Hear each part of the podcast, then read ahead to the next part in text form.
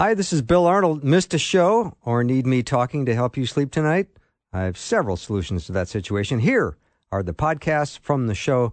You are the best for listening and supporting Faith Radio.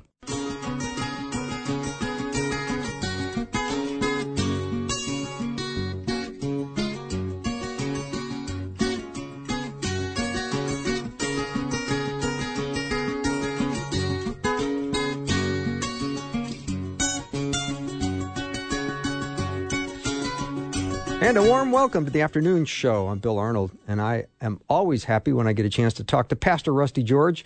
He is going to be my guest. I love this series I've been doing. We'll probably end it uh, sometime in December, but it's a new friend, the same seven questions. I want everyone to build and strengthen their evangelism and apologetics muscle. And when you hear these questions asked and people respond, I love because I do believe it helps you with your uh, confidence in how you share Christ with others. So, uh, Rusty George is the lead pastor at Real Life Church in Southern California. It's got several. It's a multi-site church with campuses uh, all over, and he's also author of a book called After Amen: What to Do When You're Waiting on God, which is a great book. Rusty, welcome. Thank you so much, Bill. Honored to be back with you. Well, I appreciate it, and I appreciate you taking my invite to do my uh, new friend. Same seven questions. I consider you a friend, and I have I have a, an idea as to how you'll answer this, but I don't know for sure. So let's get started. that sounds great. Yeah. First one might be a little bit of a softball, but is man separated from God? Wow, that is a great question. And I think that's a question a lot of people are asking today. Uh, it used to be what seemed to be a softball question. It seemed to be pretty evident that we are, but in our new day and age where people feel like uh, I'm a good person. Yes. I kind of make up my own spirituality as I go. I'll cobble something together mm-hmm. and God will sort it out at the end. Yep. Um, I think we do wonder about that. But I think that we can look at, at our world and see that we are definitely doing our own thing and it's not turning out well for us. So, from the theological perspective, I would say yes, we are se- separated from God because of sin. God is a holy and perfect God, does not dwell with sin. And so, because sin uh, stands as the barricade between us and Him, we are separated from Him. Can we still live in God's created world? Is He still present in our world? Absolutely. But there is some kind of a barrier between us and Him. And Rusty, wouldn't you say that religious people or people who call themselves spiritual uh, are some, some of the hardest people to reach for Christ? Absolutely. Because I think that we all, I mean, everybody has some kind of way they're trying to, to bridge that gap. And it might be through works, it might be through cross my fingers, and it might be to deny that that gap is there. But every time you see a news story of something that you think, boy, that should not happen, that's an indicator that there's something broken in our world.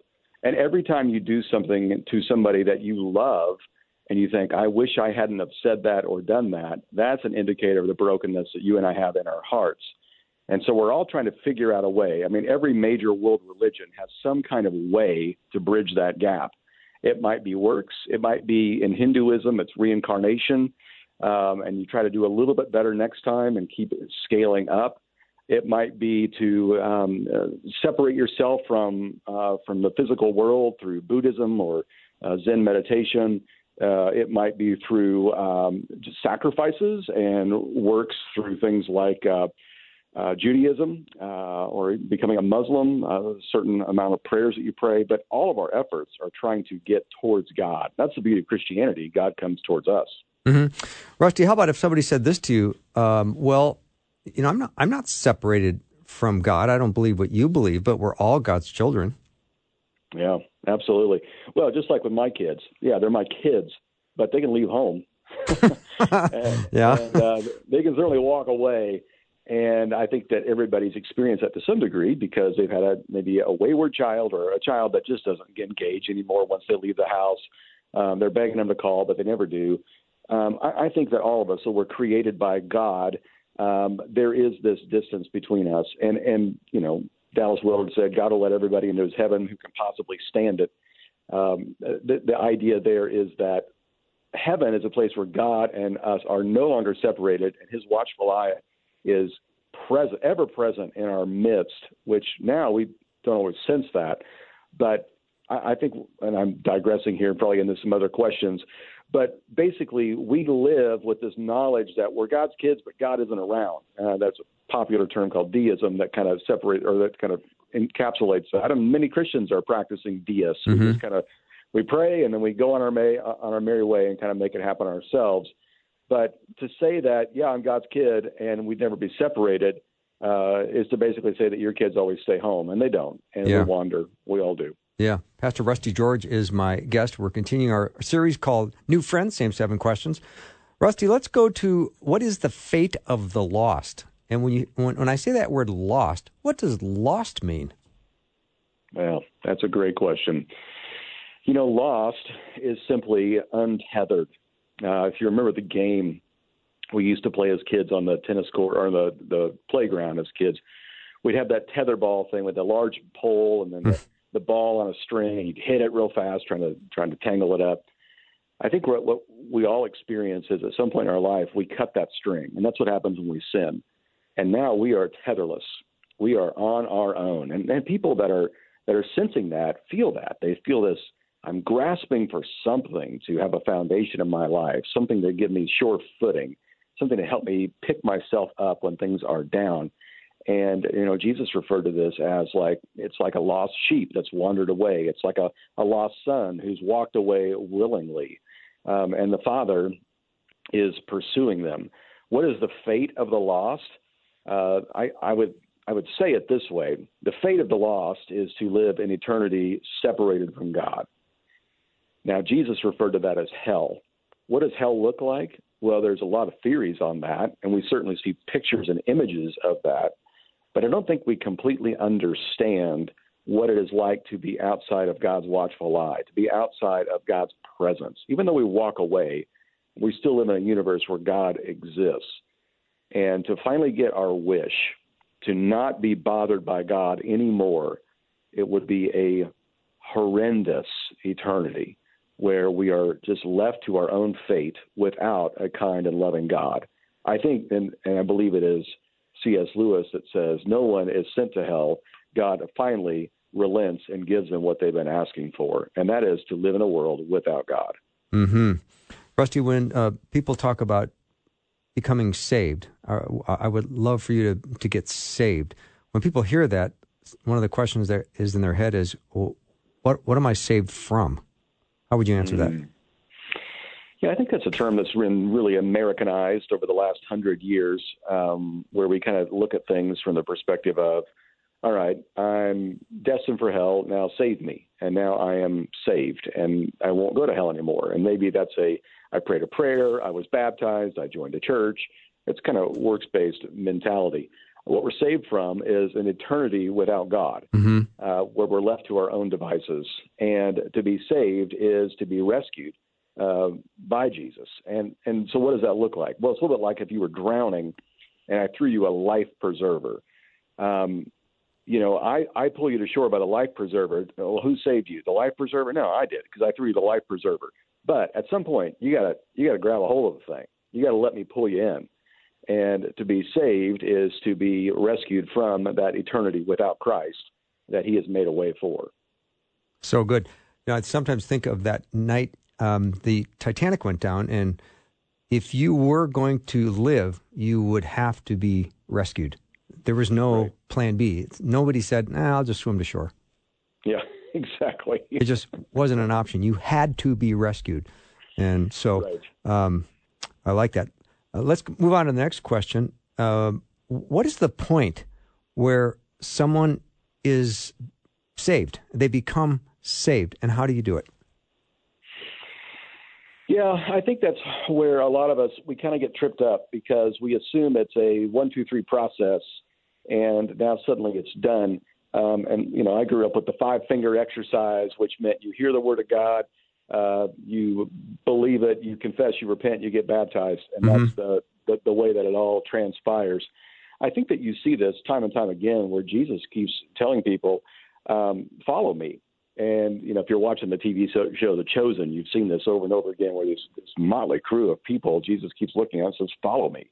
What does salvation look like? Well, it starts when you begin following Him. Mm-hmm. Now, Do you learn stuff along the way? Absolutely. I think there's different levels of, man, you know, what Peter knew when he died was a whole lot different than what Peter knew when he first started following. And uh, it's really just this decision of I'm going to transfer my trust. So my trust was in me, or my trust was in a religious system, or my trust was in, I hope I'm good enough. But now I'm going to trust that Jesus is the one that gets me to heaven. I'm going to follow him. Am I going to be perfect? No. But I'm going to transfer my trust to him.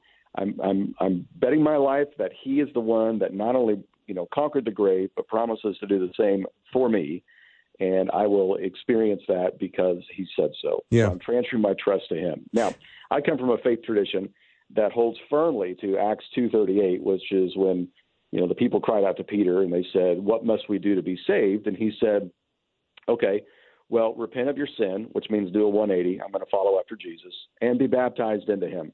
Which was something they clearly understood because many of them were Jewish and they understood ceremonial washings. And that was a way to set yourself apart for God. Mm-hmm. Is there anything magical in the water?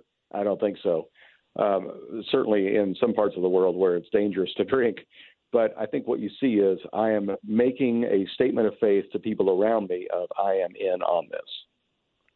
I, I appreciate that. When when Jesus said you must be born again, that mm. that being born from above, that's that even you know, I understand we're to follow Jesus. It seems that being born from above is an event. It seems that way to me. It was for me anyway. Yeah, it was for me as well. Um, and I, but I think there's certain mile markers along the road. Um, I think there's a moment you you know you make Jesus your Lord and in a moment you make him your savior. It usually happens in the opposite fashion, where we, True. you know, we give, we make him our savior. I need to be saved, and we're baptized into him. And then somewhere along the line, we decide, boy, I have not surrendered every area of my life over to His lordship. And I think that we're in a constant battle of that all the way till till eternity. Mm-hmm. So when we uh, start that following Jesus uh, life and commitment, can we have assurance that when we die, we'll be in His presence? Well, I think so because it seems that Jesus says so, and it seems that um, the people that uh, came after Jesus continue to talk about that. I mean, Jesus says this to Nicodemus: "You must be born again." Um, uh, and he, you know, he mentions from water and the Spirit. He he mentions this to um, uh, you know the people that he meets on the streets, from the adulterous woman to Zacchaeus, and they all have you know kind of different encounters with him, but they decide to follow him. And then he even says this to the thief on the cross, who had no ability to be baptized at that moment, but his simple profession of faith. Jesus says, you know, you'll be with me in eternity. So it really is this, this conscious decision to transfer our trust over to him.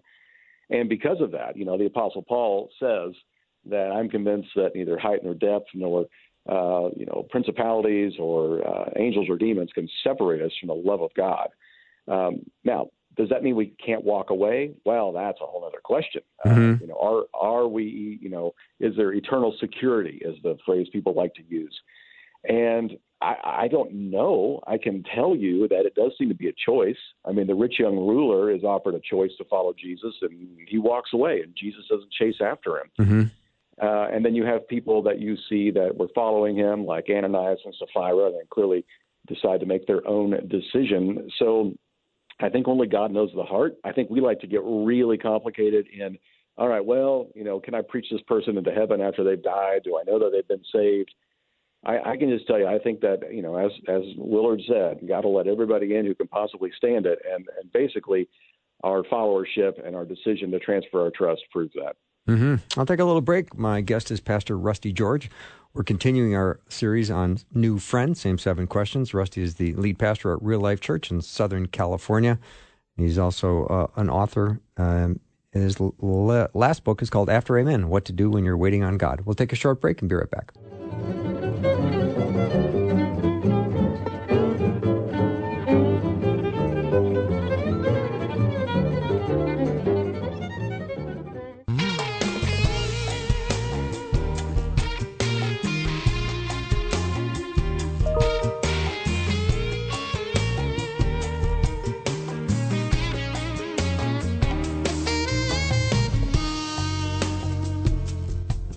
I am back with Pastor Rusty George. He's the lead pastor at Real Life Church in Southern California. He's also a loyal Kansas City Chiefs fan, so most Sundays he's in a really good mood. well, you should be too. The Vikings are Oh, great this year. Come on, they're yeah, but they're uh, they're probably setting us up once again for some kind of heartbreak. They usually do, but no, they're having a great Yeah, season. Maybe so. Yeah. Maybe so. It's a Yeah. weak division. Yeah, no. Well, we're talking about uh, my little series called New Friends, uh, Same Seven Questions. I hope it builds up your strength and muscle for evangelism and apologetics. And we are uh, like all the way down to question uh, number five. Rusty, do you uh, do do you believe that uh, all who put their tr- trust and faith in God m- they move from death to life? And what does that mean? I do. I think that we see this uh, not only in the stories we read about Jesus and what happens to the people around them, but the Apostle Paul says in Second Corinthians, I believe it's five seventeen, uh, for all of you uh, who uh, have given your life over to God, you have moved from an old creation to a new creation. The old is gone, the new has come, and that seems to be this defining moment of. Even though it is a process we go through, even though there's moments where we get clearer and clearer, um, that transfer of trust of saying, I'm putting my trust into you, Jesus. I'm declaring you the Lord of my life. I'm being baptized into you. I'm confessing my sin to you. These things that we see that are so evident. The moment you transfer your trust over to Jesus, it appears that he has made you a new creation. Now, do you still have habits? Absolutely. Are you still, you know, have the same tendencies to go different directions? Absolutely. It's a little bit like when I moved from Kentucky to California it was a big change. And I got out here, and there, when I got, walked out of my house to get in my car and drive to work, I was confused. I didn't know which way to go. was it in my in my standard way to go? Mm-hmm. Uh, when I uh, when we got to wintertime and I put on my heavy coat and I walked outside and it's still seventy, I thought, wow, I I don't need to do this anymore. You know, Mhm. there's just certain habits that you have that you begin to uh, transform, and those begin to happen over a period of time. But I'm still marked as an as a Californian, even though I am from Kentucky. And I think what happens is in this state, when you transfer your trust to Jesus, you're marked as a Christian, then the Holy Spirit begins to take up residence in your life and do a new work to where, as much as you will yield to Him, the fruit in your life begins to turn from anxiety and greed and selfishness and anger into things like love and joy and peace and patience and kindness. Doesn't happen overnight, but it certainly does begin to happen. Mm-hmm. So when we move from death to life and we're a new creation in Christ, I know there's this, uh, there's a sin nature that lives inside of us, but shouldn't we start hating sin? Shouldn't we just grow to hate it? I think that happens over time, uh, and for some people, it happens immediately because you recognize, boy, my sin tendencies took me down a road that nearly cost me my life, or Mhm. it cost me a marriage, or it cost me a career, and that anger towards that becomes very evident. For some, we've just been kind of mildly just going through life, just you know, like Forrest Gump would say, floating like a feather on the breeze and we find ourselves thinking, "Boy, I really need to be tethered back to something that's uh, that's solid. That's Jesus. I'm coming to that."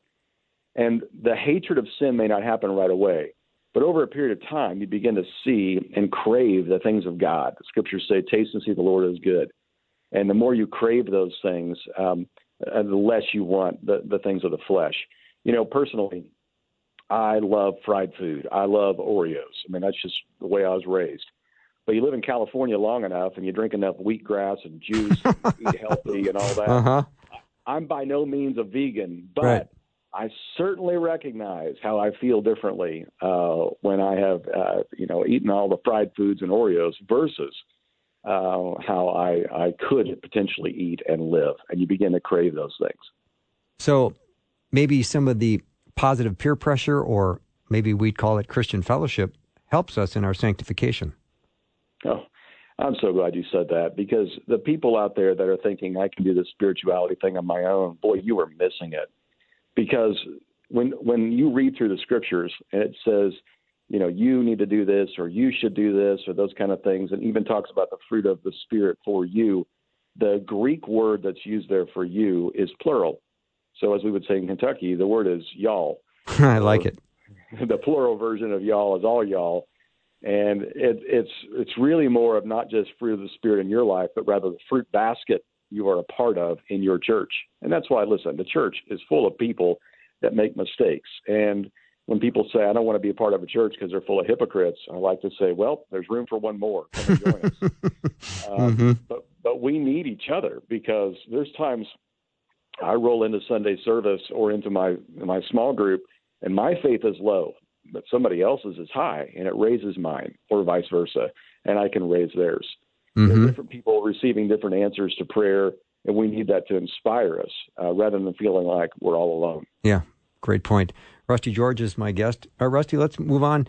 Um, when we become believers, um, does God give us all we need for life and godliness?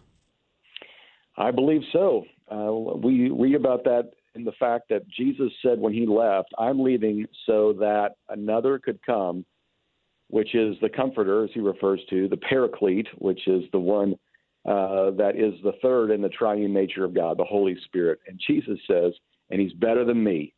Now, we don't. I mean, many people like to debate: is there a hierarchy amongst the Trinity? Is the Spirit really better than Jesus? I think what he means is he's better than me because he doesn't live in skin and dwell across the room from you. Now he's going to dwell within you, and we all get that opportunity. So the moment the Spirit takes up residence in your life, my goodness, you have the same power living in you that raised Christ from the dead. So yes, change is possible, and yes, you can be different, and yes, supernatural ability is there. Does that mean you can go out and you can, uh, you know, levitate a car or uh, do various things like that? And I think the better question is why would you need to? Yeah. Uh, but the Spirit gives you the power that you need to do exactly what it is you need to do. It might be break an addiction. That might be have the courage to move from one state to another, plant a church. That might be the ability to evangelize in your own uh, job when you'd rather just quit and run. Uh, it might be the the uh, supernatural ability to walk out of a out of a, an abusive relationship uh, to say no to something you never thought you could, or to say yes something you always thought you should. Mm-hmm. Last question, Rusty, just with about a minute or so left. Um, when we submit to Him and we die to ourself, will we have an abundant life? I believe so. Jesus said, "I've come that you may have life and have it to the full." And anybody who's able to predict their own death and resurrection and pull it off, that's an excellent point. That's an excellent point. Yeah, people. So I'm going to go with that. Okay. I mean, I know people are concerned about their own personal happiness and they think, well, my definition of abundant life is when I'm happy. And I always think, well, it's great to be happy, but it's really great when you're walking obediently uh, to God's will for your life. And um, I think that's well, when you enjoy an abundant life. You're exactly right, Bill. I think, I mean, let's just read the tabloids. Yeah, right. we thought had all the beauty and all the power and all the success, and they're miserable. I know. Which tells me that abundant life isn't having all that stuff. Abundant life is something deeper, and there's something better than happiness, and that's joy, and that's a byproduct of having the Holy Spirit. That's what we all long for. Yeah. Rusty, thanks so much for doing this. This has been a blast. I loved having you on the show and talking about um, these questions. Well, I'm honored to be asked, honored to be considered a friend and praying for your Vikings unless they play my Chiefs. All right. I will do the same for you. Thanks so much, Rusty. Thank you. You bet. Pastor Rusty George has been my guest. You can go to pastorrustygeorge.com, learn more about him. We'll take a break and be right back.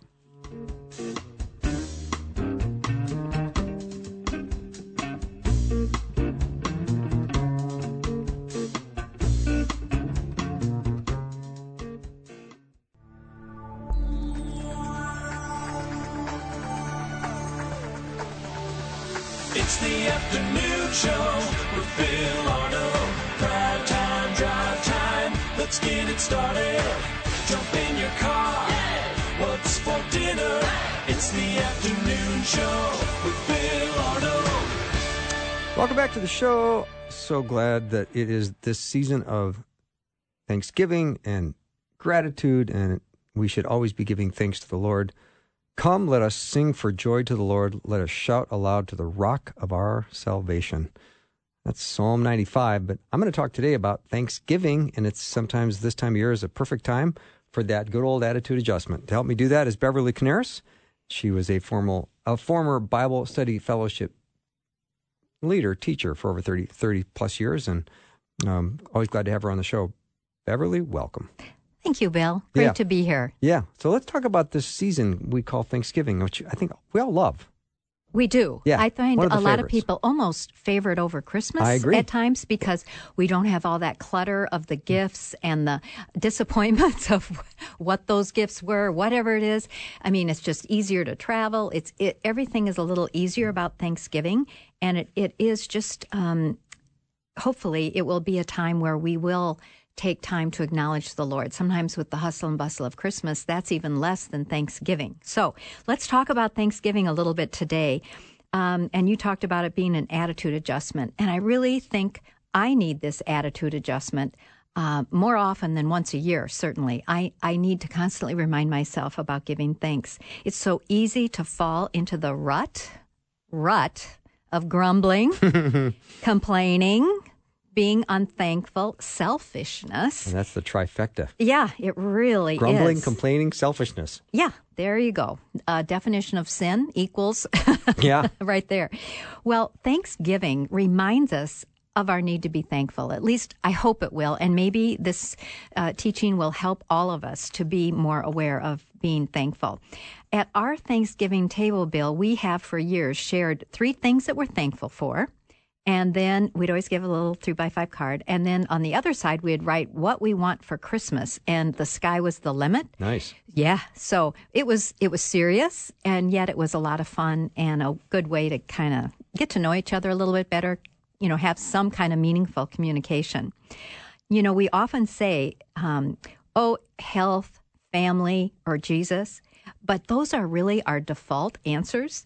Today, we're going to look, take a look at what real Thanksgiving is. We're going to talk about the who of Thanksgiving, the what of Thanksgiving, and the how of Thanksgiving using the Bible as our guide. So if you or your family needs a brush up on Thanksgiving, listen up. I need this too. So the Bible teacher is teaching herself today. Let's start with the who of Thanksgiving. The whole point of Thanksgiving is not the what are we thankful for, but to whom. Just think about that a minute. That was kind of a, a mind shift for me. Not what we're thankful for, but to whom.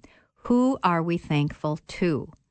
People who do not know God can't be thankful. They can be thankful for things or what they've achieved or what they possess. They can be thankful for all kinds of things. But if our thankfulness is not to God, it is not fulfilling its most important function, and that is thanking God and praising Him. So that's the whole idea behind Thanksgiving. Now, we can become thankful to people, and I believe that we should be thankful to people. Um, I have a friend who I have been rather generous with, and this friend really has a a, a, a flaw, I would say, almost in the character, where um, there's never gratitude given, there's never thanks given. And I've just kind of learned this about this person, and um, you know, trusting the Lord to work in the heart and to maybe make some changes. But a thank you note seems to be a thing of the past. Am I am I right? It does.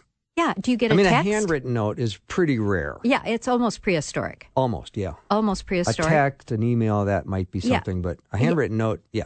Yeah, it takes time. You have to write it. You have to think about it. You got to put it in the mail. Yep. Got to know their address. Got to Um, remember how to use penmanship. Exactly. Yeah. Who does Who writes that? anymore? Right. I know. But anyway, I, I'm okay with a, a text. I really am. Um, but when there's no gratitude shown, you know, I, I think how much, how much the Lord feel when we don't show any gratitude to Him for all of the many things He does for us. So here's an important point, point about gratitude, about thankfulness. It must be taught. And certainly, Scripture teaches us the importance of gratitude and being thankful.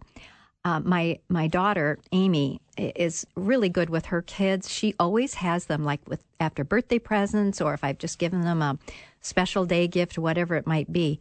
They always send me a note and personal note thanking me for the specifics of what they've gotten. And it, honestly, I I think it's just a beautiful training, and also then that can be. Um, take that and then say, and now we should be doing the same for the Lord. We should be verbally thanking Him as well. A biblical text on thankfulness is found in Luke 17. Uh, I'm going to just read it to you. If you can just, listeners, picture the story as it's unfolding here. It's not long. Now, on his way to Jerusalem, Jesus traveled along the border between Samaria and Galilee. As he was going into a village, ten men who had leprosy met him. They stood at a distance and called out in a loud voice, Jesus, Master, have pity on us. When he saw them, he said, Go, show yourselves to the priests. And as they went, they were cleansed. One of them, when he saw he was healed, came back, praising God in a loud voice. He threw himself at Jesus' feet and thanked him, and he was a Samaritan. Jesus asked, Were not all ten cleansed? Where are the other nine? Has no one returned to give praise to God except this foreigner? Then he said to him, Rise and go, your faith has made you well. Wow, let's unpack this a little bit. First of all, Jesus is at a location where he's in between Israel and Samaria, and he's on a journey. Um, the lepers stood at a distance when they called out with that loud voice because lepers were not allowed to come into close contact with others.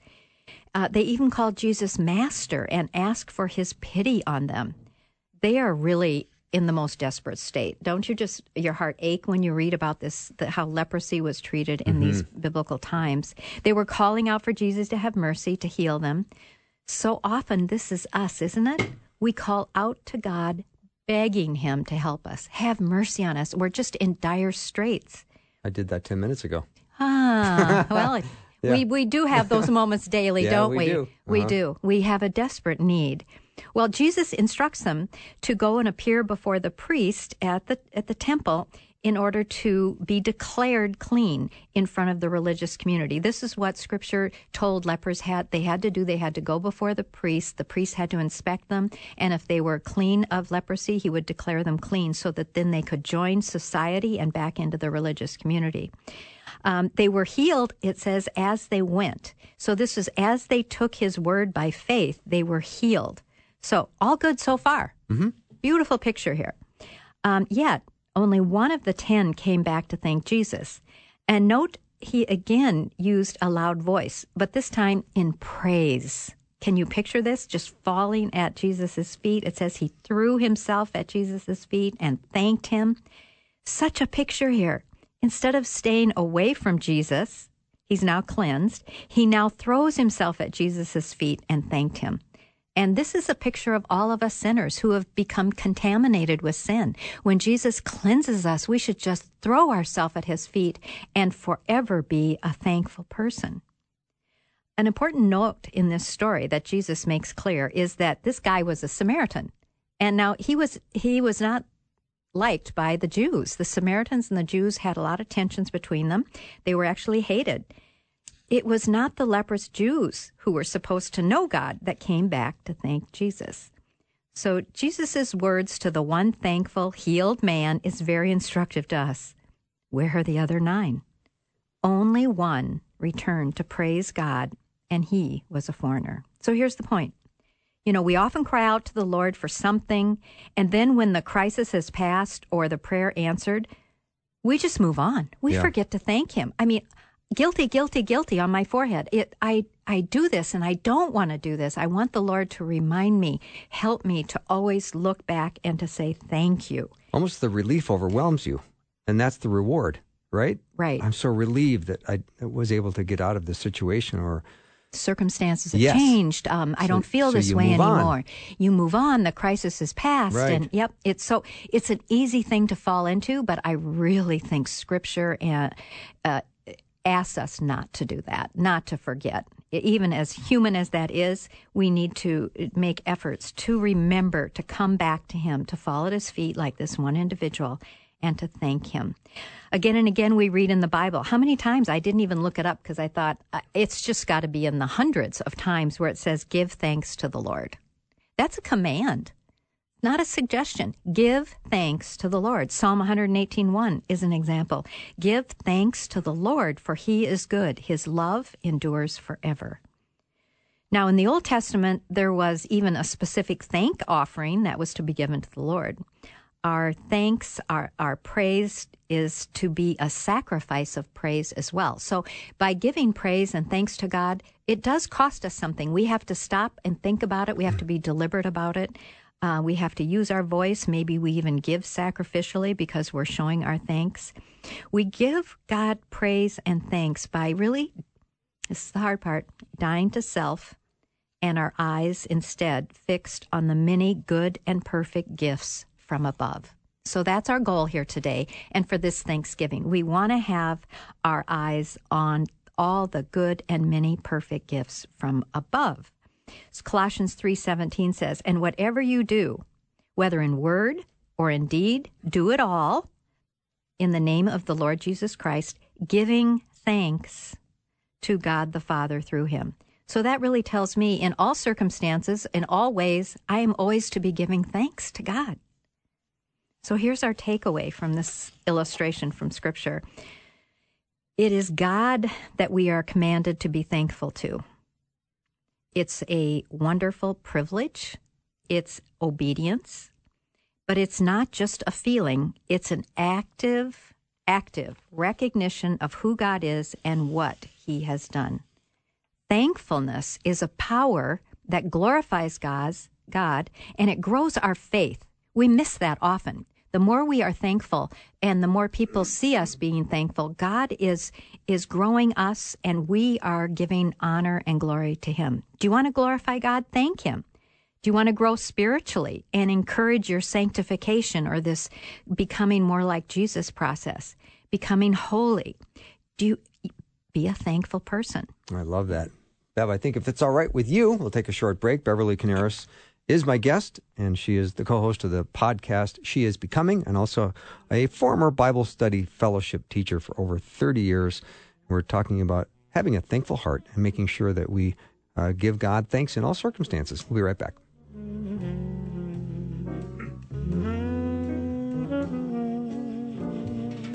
Perfect. Yeah. I'm always flexible.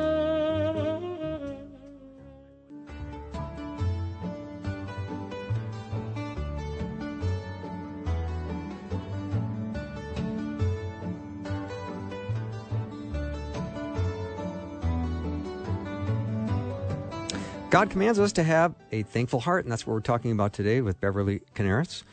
And so far, we're focusing our attention on um, this Thanksgiving season and uh, looking at the, the who, the what, and the how of Thanksgiving. And we're going to use Scripture as our guide. If you just uh, joined us, we started talking about the who of Thanksgiving. I, I can bet you know who that who is. But Bev, I think it's time to move on, move on to the what. Yes, it certainly is. Um, one of the things when we were just signing off for, for the break was we talked about what a difference thankfulness can make to us. It, it glorifies God, obviously, and elevates Him, but it helps us to grow. It encourages us in our growth when we're a thankful person. We will be a more joyful person, a more content person, and a more selfless person if we are a thankful grateful person. So, all right, we know we are to thank God. Sometimes we're just, oh, I'm thankful for this, and it's just like goes in the air and it's to no one. We have to focus our thanksgiving on God. But what do we thank God for? Well, everything, obviously, but let's talk about a few specific things we can give thanks to God and His Son, Jesus Christ. Scripture gives us all sorts of things to thank God for. 2 Corinthians 9:15 Thanks be to God for his indescribable gift I love that at Christmas. I really do. The gift is God's surpassing gift of grace through his son, Jesus Christ. And in fact, Ephesians 2 calls our salvation a gift from God so no one can boast. So that is the, the biggest thing we have to thank God for always is our salvation in Christ and what Christ has done for us and how much God has loved us in that sacrificial death of Christ.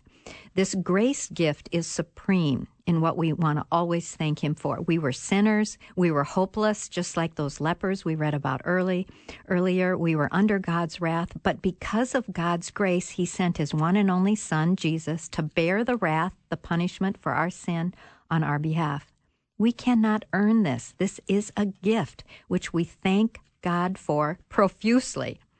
Now, more spiritual blessings. What are so if we can change our mindset to things uh, that we're just saying in the air Uh, let's think about it as specific things, spiritual things that God has done for us that we can thank Him for.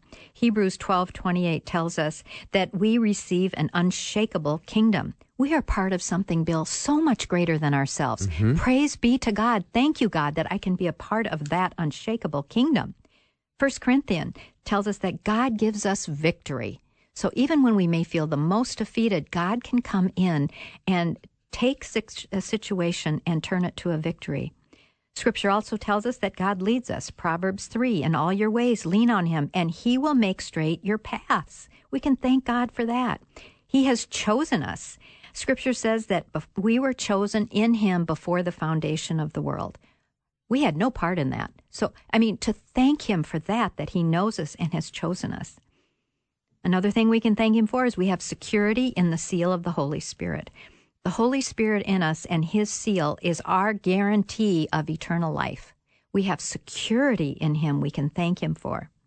We can thank Him that we're never alone. Jesus promised, I am with you always. We have the privilege of prayer and are encouraged to pray about everything with thanksgiving from first Philipp, from Philippians 4. We're to present our requests to God and then the peace of God will come over us. We have a God who rules in sovereignty, a God who sets up kings and removes kings. Now, you know, with election and politics, some of us just get all twisted up about all that thing, but we have to remember God rules sovereignly, and for that we can thank Him. We have a God who sees us, hears us, promises to walk with us through the fires of life.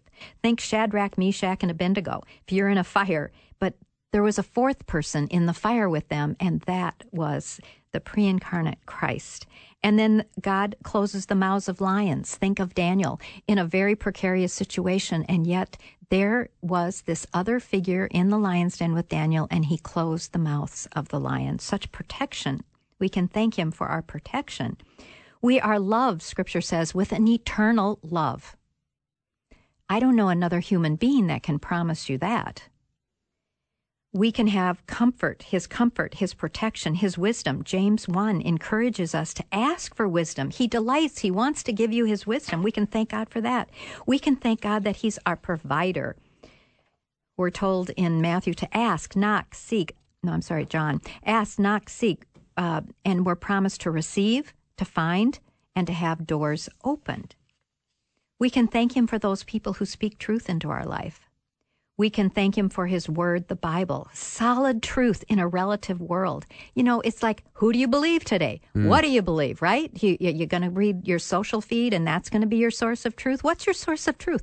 Thank God that you can stand on scripture, biblical truth for the truths of what life is all about and who God is. Yeah, who Without wants another that, opinion? Yeah, oh, please. Yeah.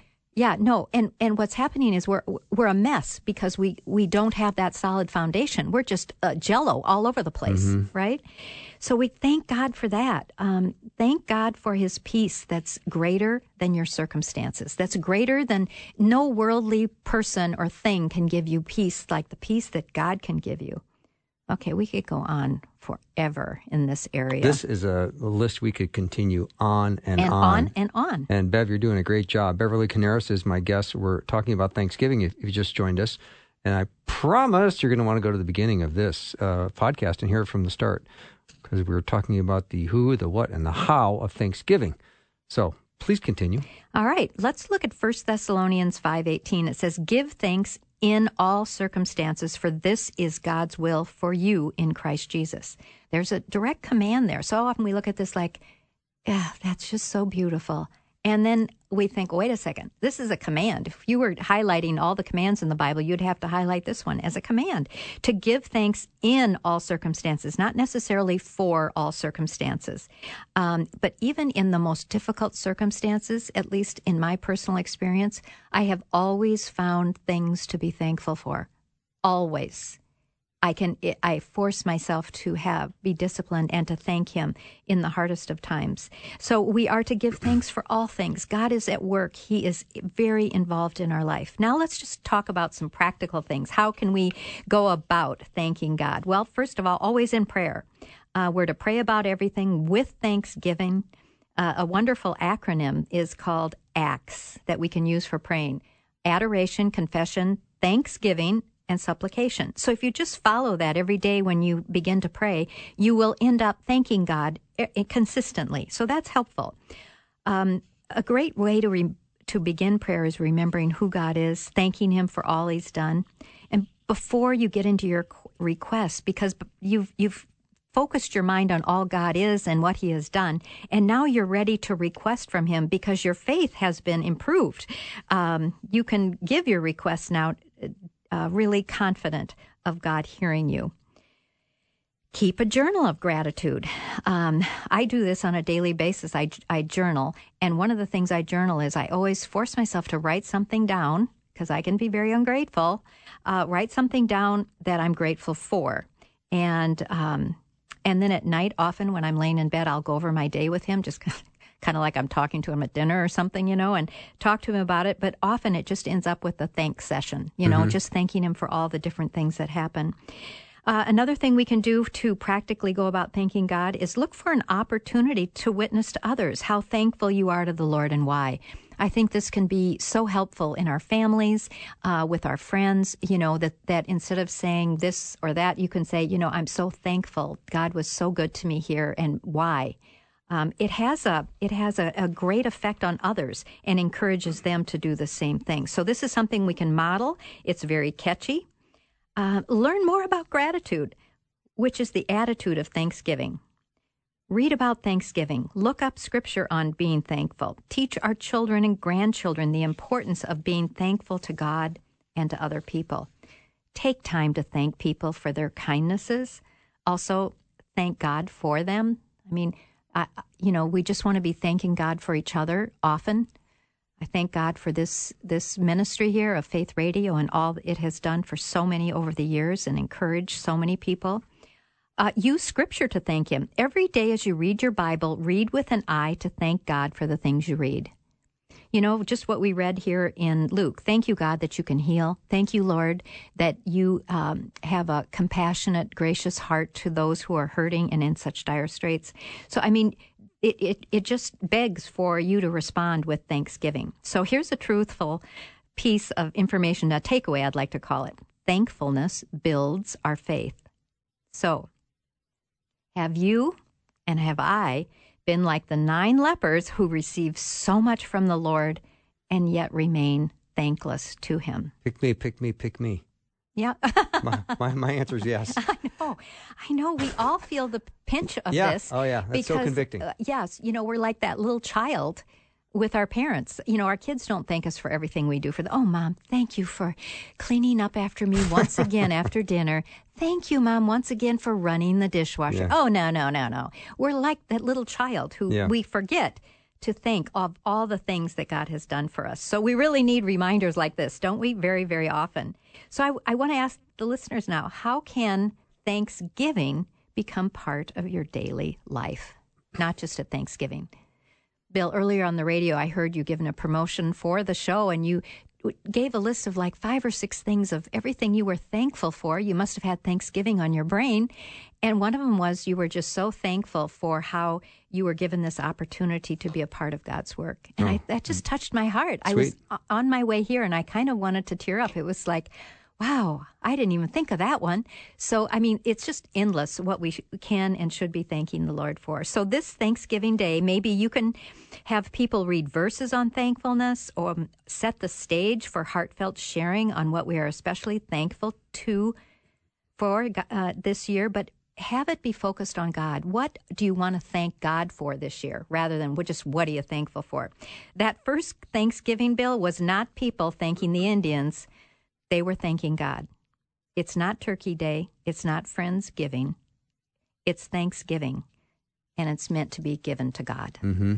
I mm-hmm. love that you brought this to our attention today and gave us a really a great uh, path that we can take ourselves on about the, the who and the, and the what and the how. So thank you. You're so welcome. Yeah, Beverly Coniaris has been my guest. And speaking of me being grateful for being in this chair and being a part of this ministry, I just want to say uh, our fall fundraiser is coming soon. So thank you for your prayers and your support of Faith Radio. You can join us for this special one day event on November 29th.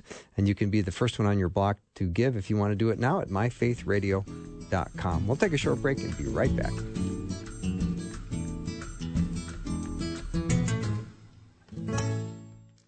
Thanks for listening. Programming like this is made available through your support. Information available at myfaithradio.com.